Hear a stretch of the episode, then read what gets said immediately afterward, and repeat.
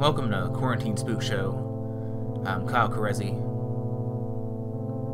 This is the podcast where I do improvised horror stories. What I do is uh, I pull out random titles from a jar, and then I make up the stories from there. And if you have any titles you'd like to submit, you can send them to quarantinespookshow at gmail.com or send them to me through more direct means.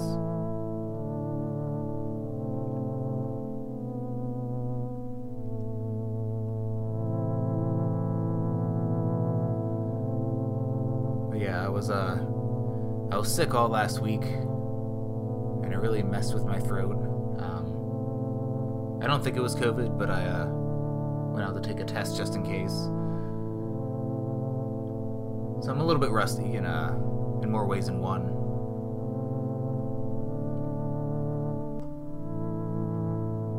Yeah, it has been a strange week. But it had me thinking about uh destiny a bit.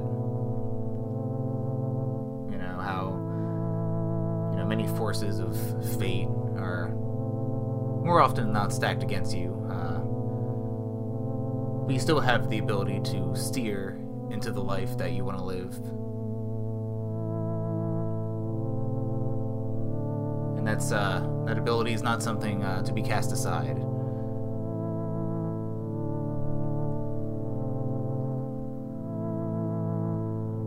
Yeah, again, my throat's a little bit off, record what I can tonight. Yeah, I have a feeling that uh, this episode might be a strange one, but uh, let's find out, shall we?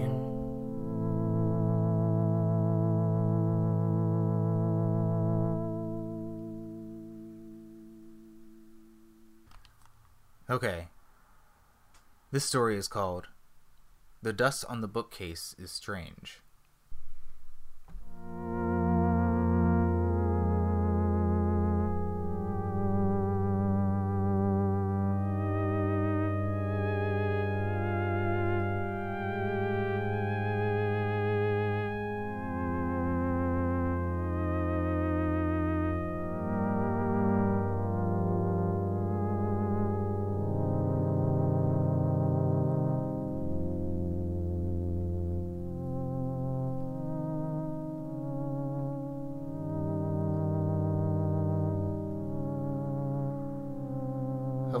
Work for a library.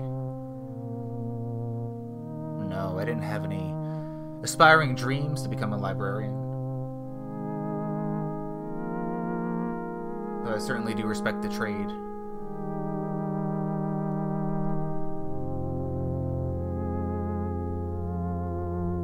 To be a librarian, you get gifted with a, a certain general, generalist type of knowledge. You know a little bit of everything.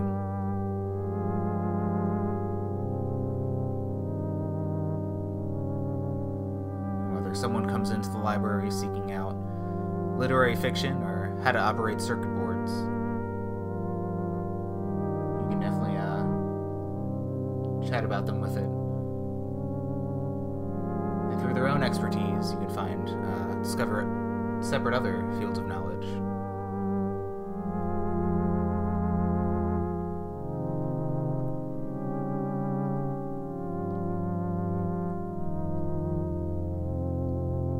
as many uh, horror stories go, people often seek out the forbidden knowledge, occult knowledge, buried spiritualities, some that may be uh, too much for the human brain to handle.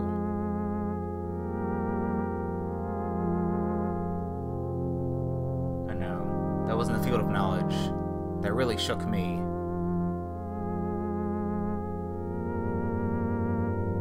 Field of knowledge that shook me was about hamster anatomy.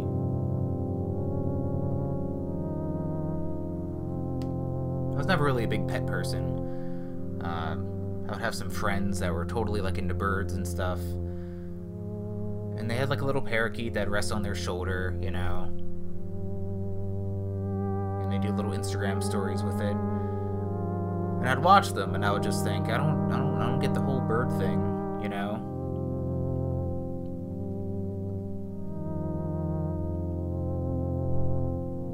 But I lived alone in an apartment. I was thinking about getting some sort of companion. Maybe like a small dog or something, or even a rabbit.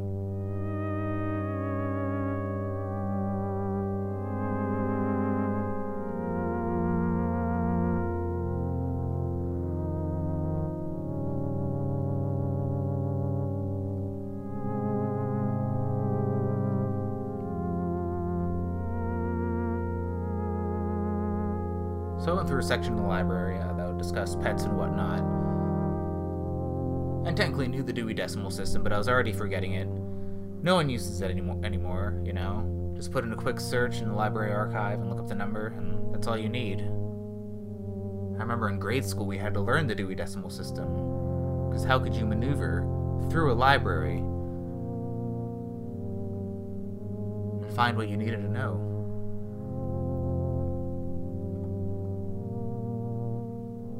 The Dewey Decimal System. One of many, many fields of knowledge uh, and ways of thinking and organization that have fallen by the wayside in recent times.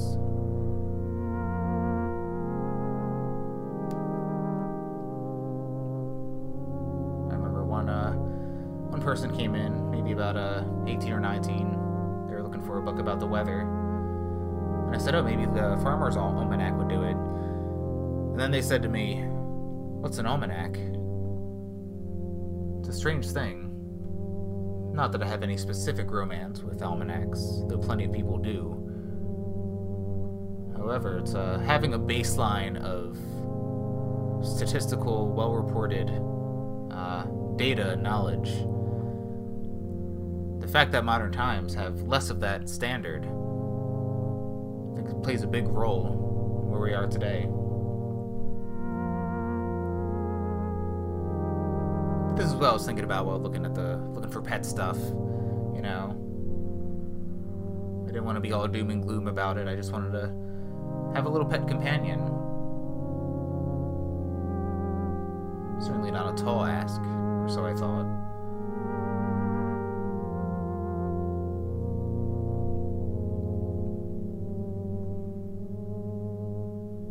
But I was just looking for something easy to take care of. Um, for some reason, I settled on hamster.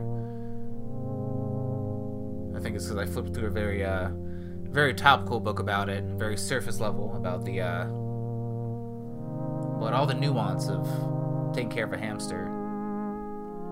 And I was just like, oh, okay, cool, this looks doable.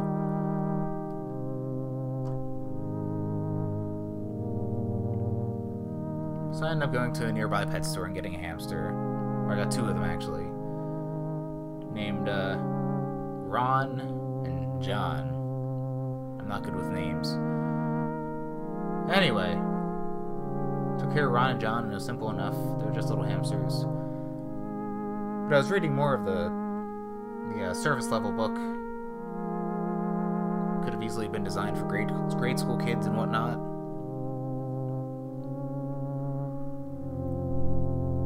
But it was also recommending some books about a hamster anatomy.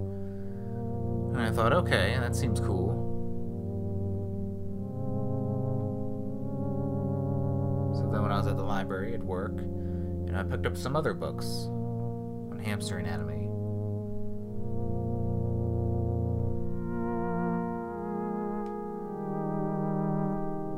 And I was becoming fascinated with it. I have a lot of fleeting fascinations with uh, various topics and whatnot. Usually after a few weeks or even a month, I'm just like, all right, ready to move on to the next thing, you know? Real approximate knowledge and jack of all trades uh, method of knowing things, you know? But I was really stuck on hamster anatomy.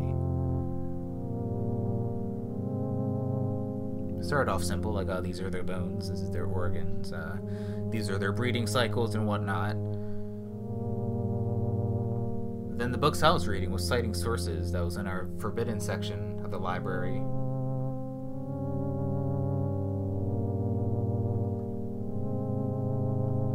And that's where all like the occult stuff is and whatnot.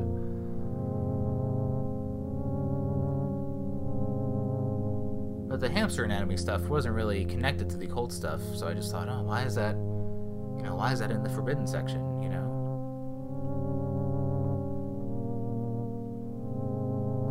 First, I thought it was speculative. They said some crazy things about hamster anatomy.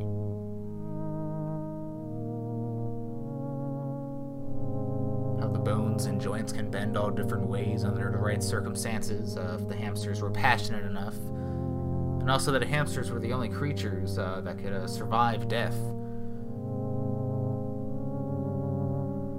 And I was just like, survive death? How can that work?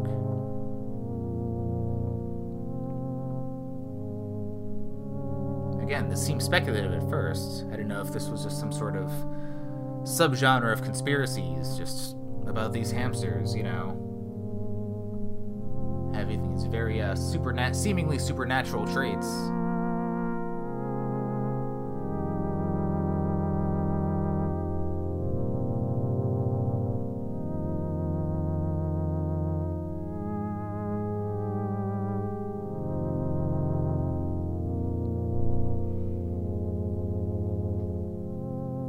Rainstorm came. I checked out all the books on hamsters that were around during the time. Apparently, it wasn't sort of a field of knowledge that most people were going for, so I was able to check out all the books that I could. They were just stacked up on my desk, and I'd read them one by one on my bed.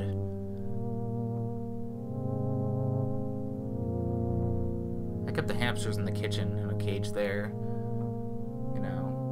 because the hamsters because you know when you keep hamsters, it has a very gnarly smell. Um, so I thought the kitchen would be a better spot for it, so it didn't like stain any furniture or carpet or whatnot, so it wouldn't stink up the whole house. Um, kind of a half-assed thought process, but you know what? I was new to caretaking hamsters.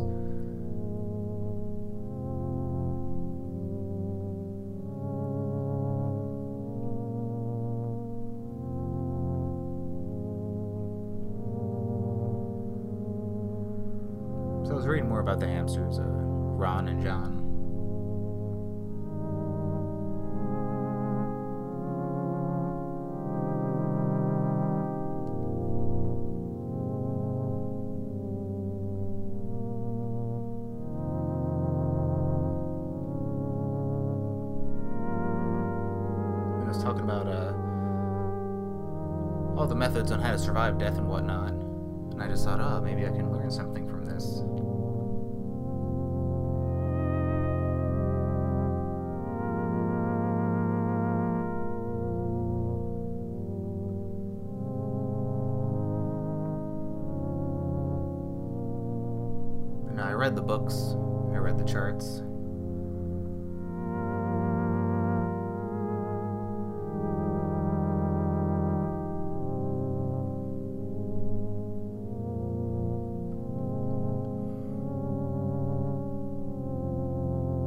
One clause that said, uh, one of the ways they can survive death is through blunt force trauma. And I just thought, well, that's absurd. How could you possibly survive blunt force trauma for a little hamster.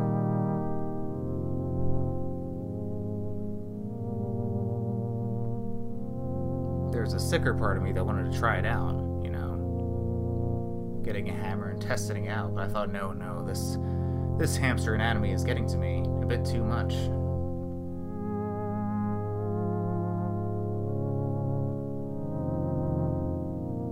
and then suddenly I heard a crash in the kitchen. I kept the hamsters in an old fish tank, and I went in and glass was broken everywhere. I don't know how the hamsters had the strength to break the glass there.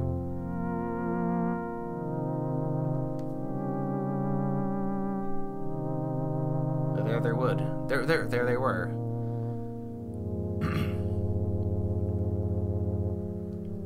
There they were, dead on the table from the impact.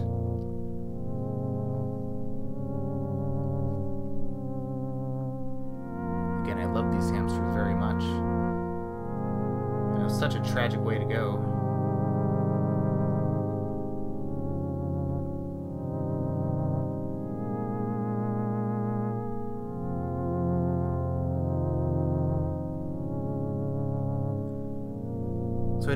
To do. I just buried them in the backyard, put them both in a little shoebox, then put a cross on top, and then that was the end of it.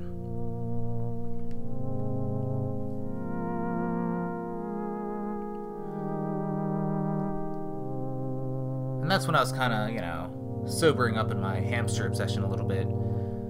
Just being like, yeah, I've been reading too much about this hamster stuff, you know, hamster anatomy and all these speculations. They're just hamsters.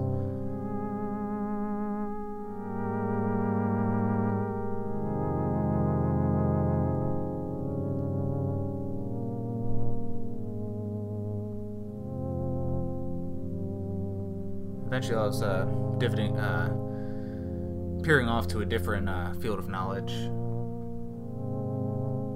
like the history of Soviet, Soviet propaganda. When I was in my room, I heard scratching at the edge of my wall.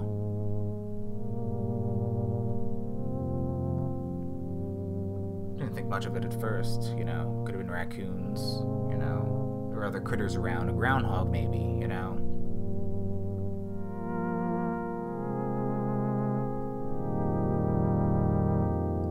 But still, the scratch persisted. It wasn't always consistent. I would just hear it, and then when I'd sit up to listen to it, it would just stop.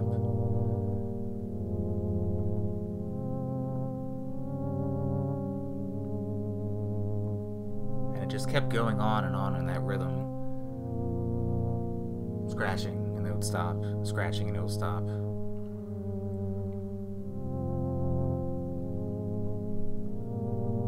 So I went outside with my flashlight. Looked in the area uh, of my yard where the little hamsters were scratching. But still, I didn't see anything. I don't know why, I thought it was the hamsters at first. That was my immediate impulse when I walked out. It's like, oh, it must be the hamsters. Because in my heart, I truly believed that these hamsters could survive death under the right circumstances.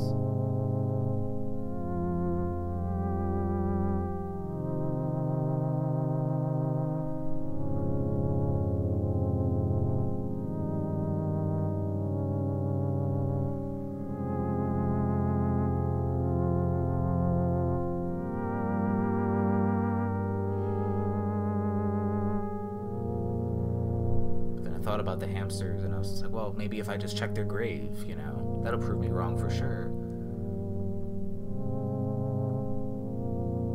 And I went over, and sure enough, the grave was intact. It was untouched.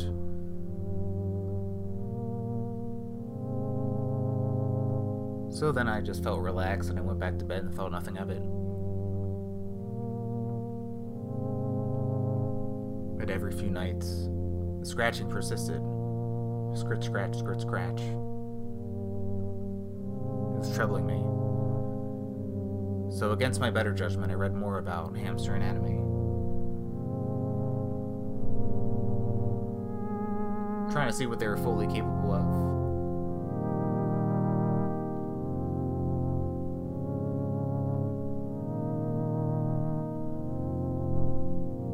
So I was reading it, and one of the books there's one clause that said, all they want is to be fed, a lot of the time. Every hamster has its different. Once a hamster has survived death, every hamster has its own goals and motivations. But more often than not, it just wants to feed. It'll take whatever you can give it.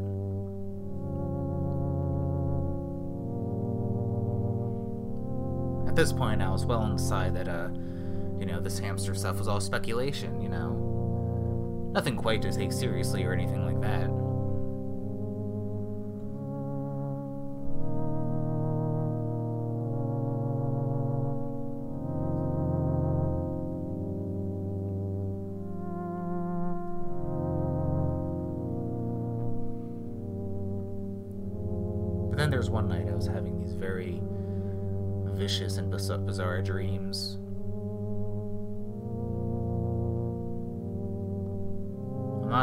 Disturbed by nightmares, but these really did it for me.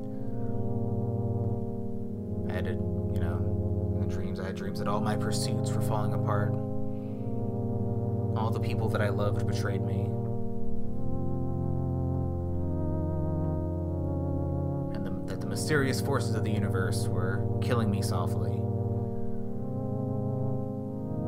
And then I wake up and I see those little bastards suckling on me, trying to suck my blood.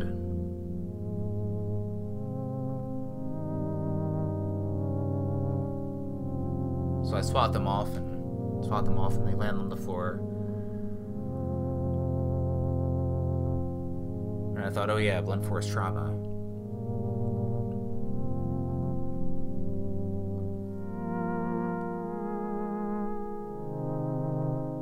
So I set up an old bird cage, bird cage that was around from the person that lived here before me. I just put the hamsters in there, not knowing what to do. And they were still the same hamsters that I knew, you know, little Ron and little John. But their bodies and faces were more mutilated. They didn't look uncomfortable or distressed, you know.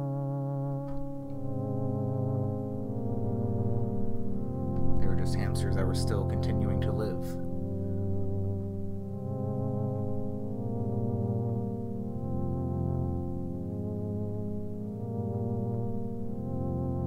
And I looked into it, and the hamsters would only suck blood if they couldn't find anything else.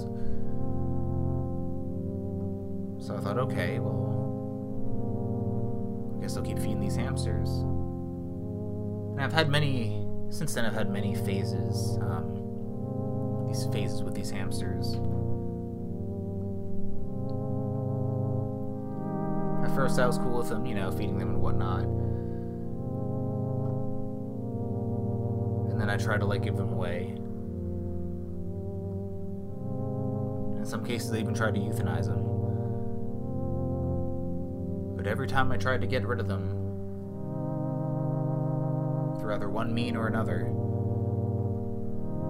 They'd always arrive once again, scratching at the edge of the house, coming in trying to suck my blood. So then I just thought, okay, I guess I'm stuck with these hamsters.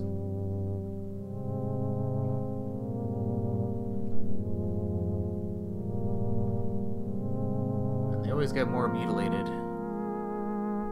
more and more as time persists. As death just hasn't quite found a way to catch them, to seize them in their grasp.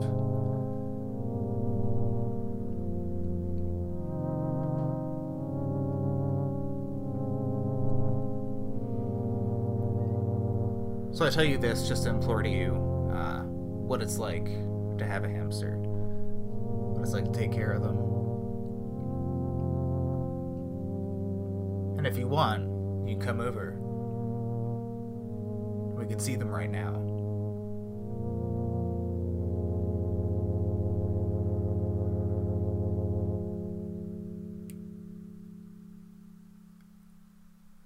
Alright. This next story is called These Comic Books Will Rot Your Brain.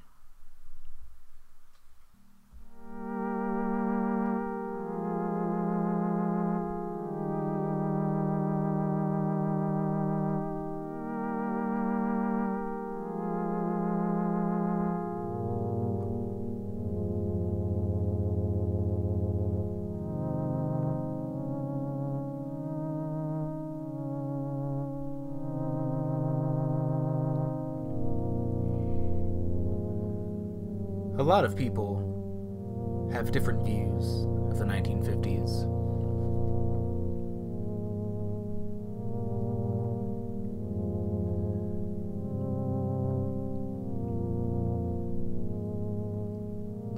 A lot of people identify the Beat Generation with the 1950s.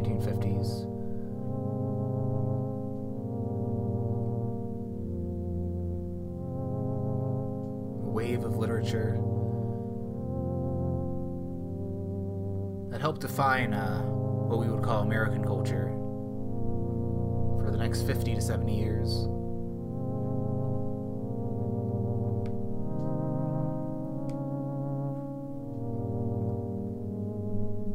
However, what a lot of people remember remembered for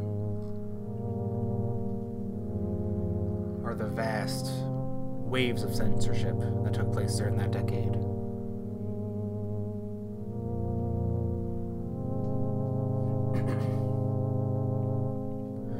Lot of scholars and historians uh, look at that decade and often think, you know, all right, so there's this crazy war happened and this crazy uh, economic recession occurred.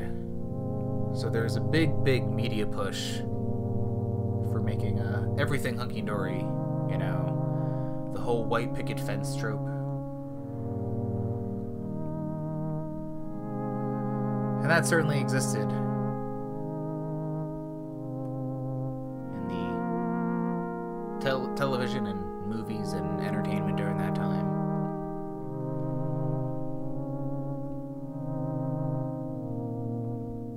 Swear words or anything like that. Nothing too profane. At least not on the surface. If you take a closer look, the right innuendos certainly came through especially in music and jazz and all that.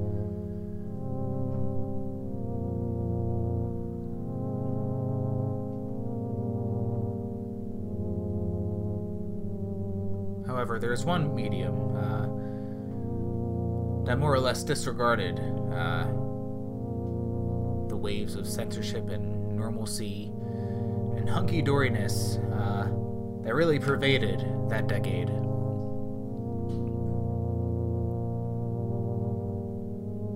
and that was comic books.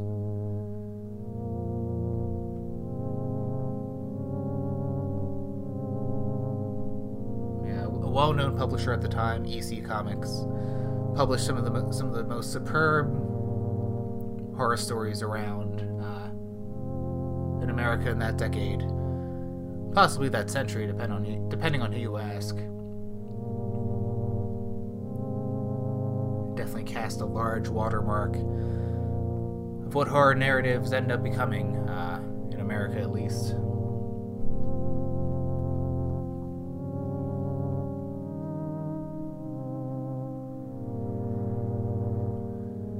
No, these, uh, you know, overall, most of these stories are pretty tame. A lot of them had subjects of, uh, characters that were trying to bury their bullshit and then having their bullshit uh, come back to haunt them.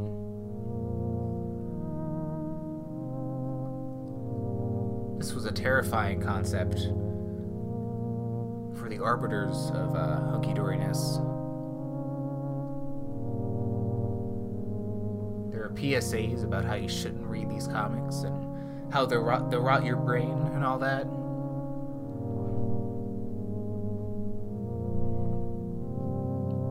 And in the medium of comics specifically, uh, the Comics Code Authority was founded.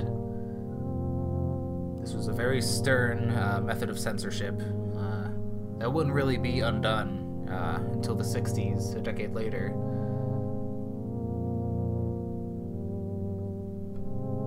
This was a great effort to have a certain standard for, you know, for nothing profane in comic books or anything like that.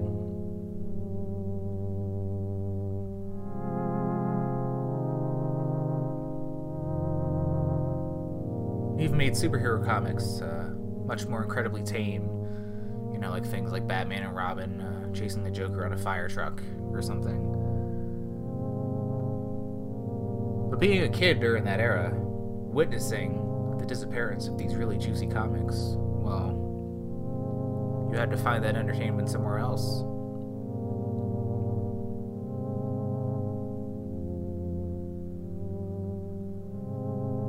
So that's what little Denny was thinking to himself as he uh, stood in his backyard. Had a baseball and a glove and was just tossing the baseball up in the air and catching it. Tossing it up in the air and catching it again. Just feeling bored, you know? He loved horror comics. He thought they were very thoughtful and poignant and most of all badass and cool.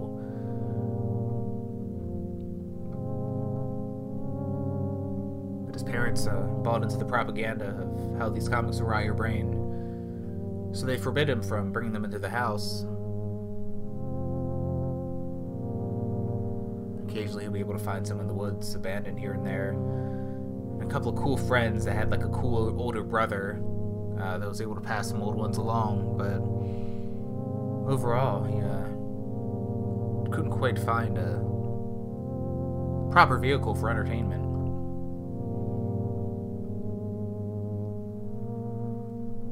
So little Denny went to the comic book shop and tried to look around, try to get inspired. Was looking at baseball cards and comics, and he was just like, "Fuck! I wish there were some good comics out there." He didn't say "fuck" in his head, but like the childhood version of that, um, the feeling of being all like, "Ah, oh, fuck, man!" Like that was certainly present in his head when he searched for these comic books. And then he saw his friend Robbie uh, perusing some stacks. And he was like, "Oh, hey Denny, what's up?" And then Denny was just like, "Oh, hey Robbie, what you doing?" And Robbie was just like, "Ah, oh, just going through some fucking comics, man. You know, there's some good shit here." And then Denny was just like, oh, "I don't know. Um, it's ever since you know, freaking EC was tamped down. You know, it's hard to find." You know, my parents won't let, let me even read like Mad Magazine and bring that to the house. Robbie was just like, "Oh, that sucks." Well, I'll show you something that uh, the kids are passing along in the neighborhood for sure.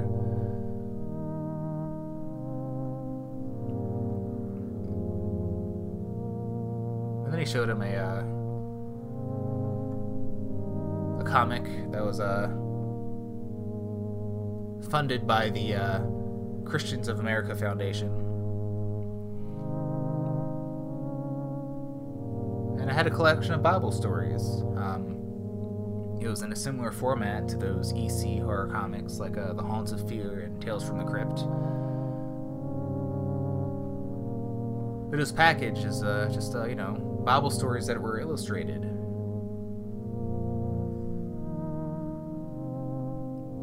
And they were presented by these uh, Greek mythological fi- uh, these Greek mythological figures. Um, they were the storytellers in that uh, comic. And Denny was just like, uh, I don't know. I, have, I always gotta go to church on Sundays. I, I got enough church, you know. I got the pastor talking about shit about like, oh, why this is why you th- think Jesus is cool, and I'm just not not into it, man. And Robbie was just like, I don't know. You should check it out. It's pretty cool At least try it out, get, get a copy. And Denny was like, well, I got some change for it, so I guess I could do that.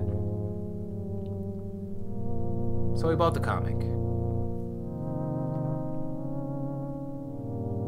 And the comic was called uh, Bible Stars 101.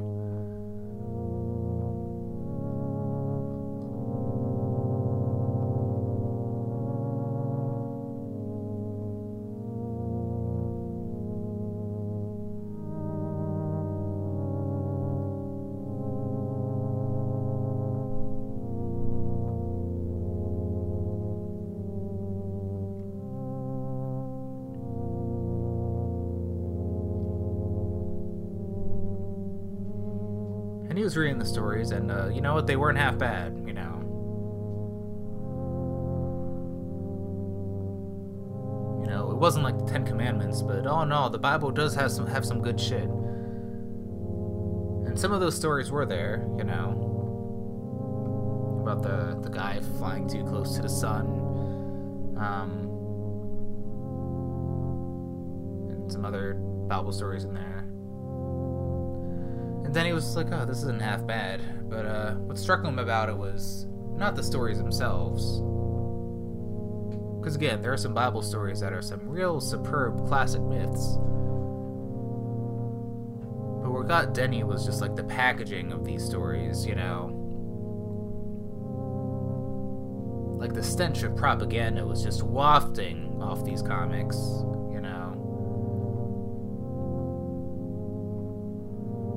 Bible stories presented by Greek myth- mythological figures, like, come on, that's like as Western Europe as it gets, man, you know? They made the Bible stories, like, so tame, you know?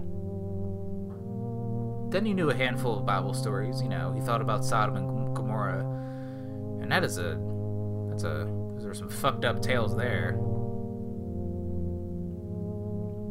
But no, this uh this comic just really watered it down. You know, just made it plain and simple.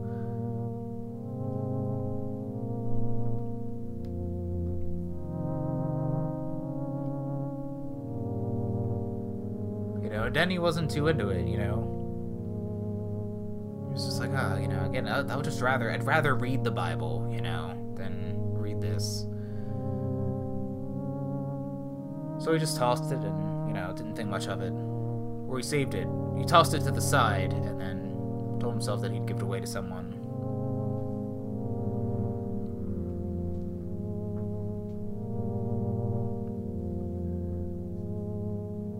Yeah, the next day he was hanging out uh, with his friend Bruce, and they were talking about uh, comics and stuff. And Denny was just like, "Yeah, I got this uh, freaking Bible comic. Do you want it?" And then Bruce was like, "Yeah, sure. I'll take a look."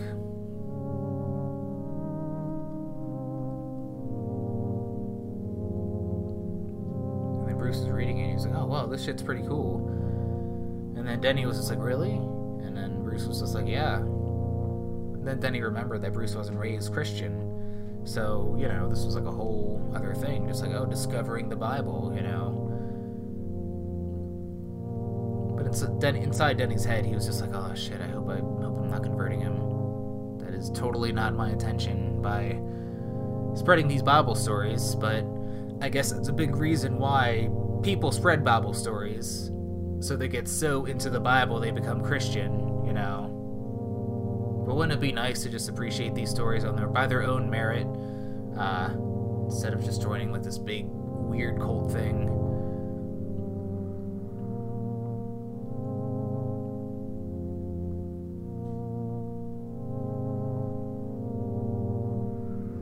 So a couple days go by, uh, and Denny decides to go over Robbie's house. Robbie was the one that uh, showed him the world of Christian Bible comics uh, from the Christians of America uh, Foundation.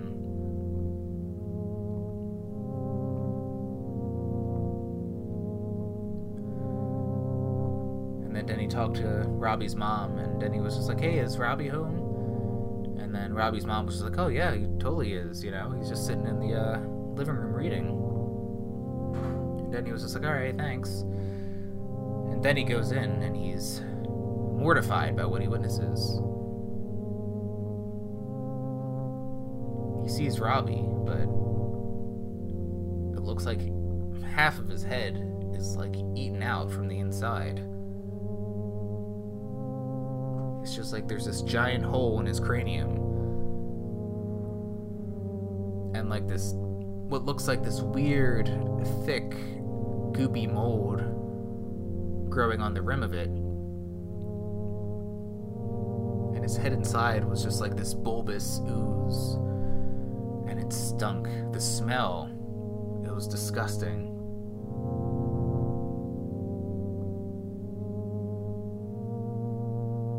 The creepy stench of propaganda had a physical scent, it would be the smell of Robbie's brain.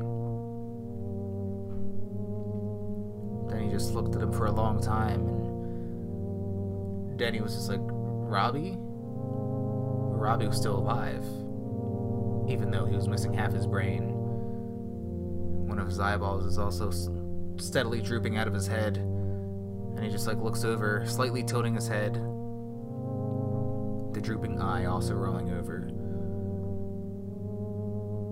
And then just Robbie said, "It's like, oh hey, Denny." He could barely speak. Sound like his mouth was swollen or something.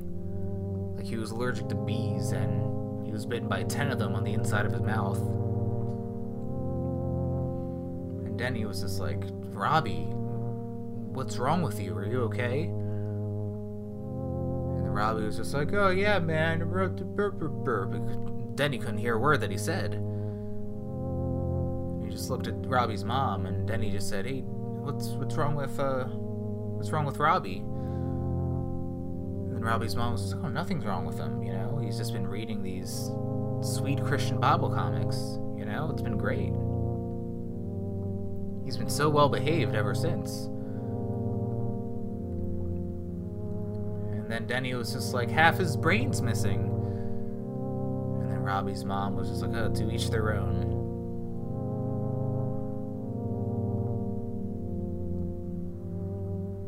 Actually, Robbie started to stand up. He had a lot of trouble doing it. Again, Denny was amazed that he was able to function. Missing half your brain would kill most people. Apparently not devout Christians. So they went outside and they didn't talk much. Robbie would mutter something every now and again. But then he didn't respond because it didn't seem like he was speaking to him. It's like Robbie was off on his own world, and Denny might as well not have been there.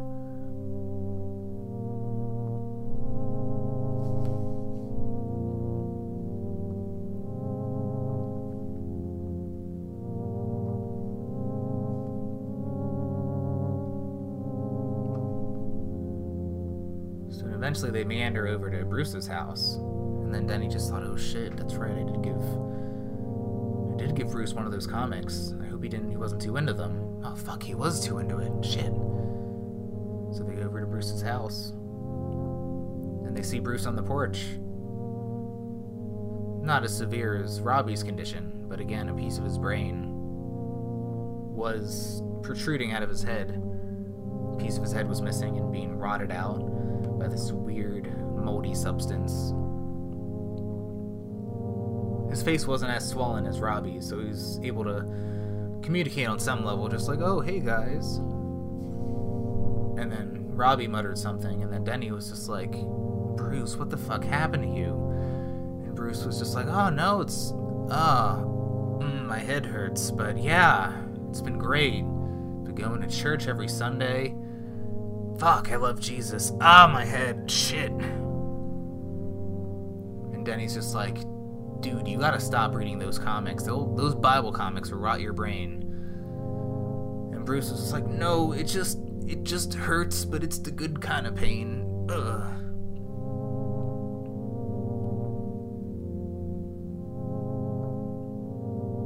So eventually they go into, go into Bruce's backyard, uh,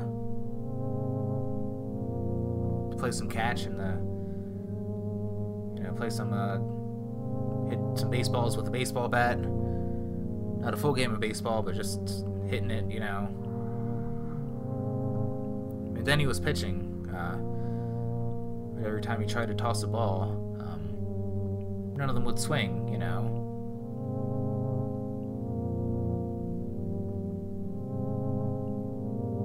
Wasn't that they didn't understand uh, the meth- methods of baseball, you know but it's just a matter they were missing the uh, core human uh, ingredient. Um, when you uh, find an opportunity to act and then take it, you know, in the heat of a moment, you know, that's a big appeal to baseball, you know, hitting that ball just at the right time, right at that sweet spot, and just knowing when it's going to happen. And if you're a professional baseball player, you really know you know that uh, moment very well, as well as anyone can, I suppose. But you know, these kids were playing; they have didn't have the slightest clue of you know of the necessary uh, mental fortitude to play baseball.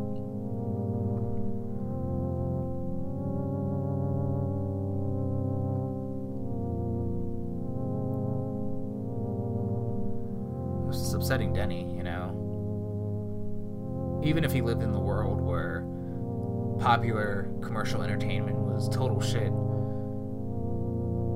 he thought he could rely on his friends and the people he cared about. But that just wasn't happening for him.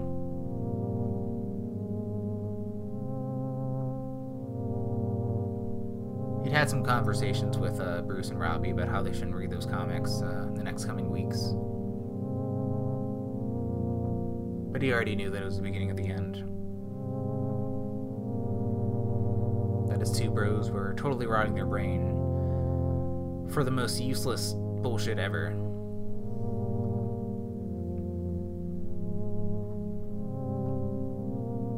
And that's when uh, little Denny was, uh, he started to grow up and from there he started to draw his own comics. He was just like, all right, well, know, if people don't want good comics, I'll, I guess I'll make them. And he had a lot of fun with them, you know. They're really gory and gross. And the friends he made that uh, weren't lost to propaganda, he'd show them just like, hey, check this out. And they'd be like, oh shit, that's fucking nasty. That's awesome. He's like, yeah, right, sick.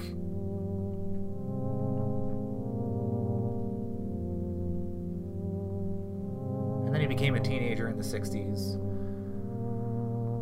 And then by the dawn of the 70s, he was uh, making his way as a as an alternative cartoonist on the West Coast, in California.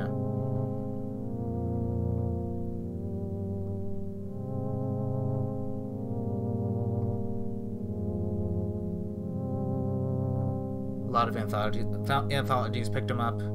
He had his own books, and he'd pre- present himself at, at the fairs. He was already getting a reputation for himself, making all these sick, weird comics because he knew how uh, streamlined bullshit propaganda can affect people. Not even just propaganda itself. It's not too bad when people know that it's propaganda. But just distilling these methods of thinking uh, that are not one's own can synchronize with others to a creepy degree. Where it gets to the point that everyone just has these templates for thought and not really critically thinking themselves. No, Denny knew the detriment of this kind of entertainment and media out into the world.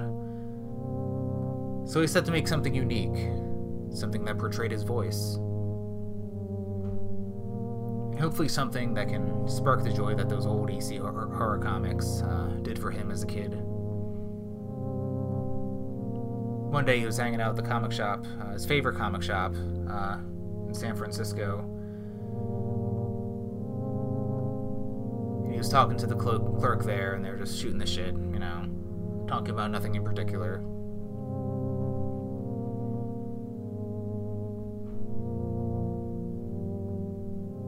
And then this woman comes in, and she's uh, perusing the uh, alternative comics uh, rack, seeing all the stuff that was presented and whatnot.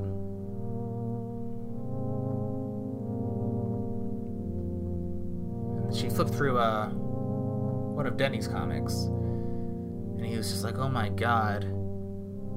She said in a joking way, but she also meant it to a degree. And then she turned to the clerk for the store, and she was like, "Oh, these comics rot your brain." And then Denny was just like, "Hey, not my comics."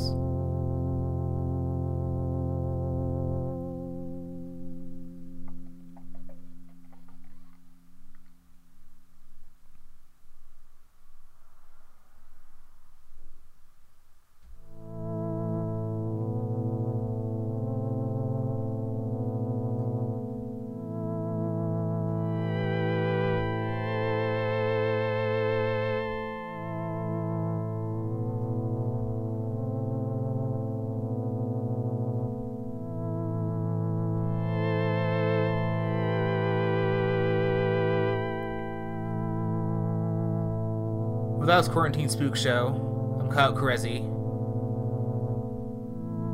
And good night.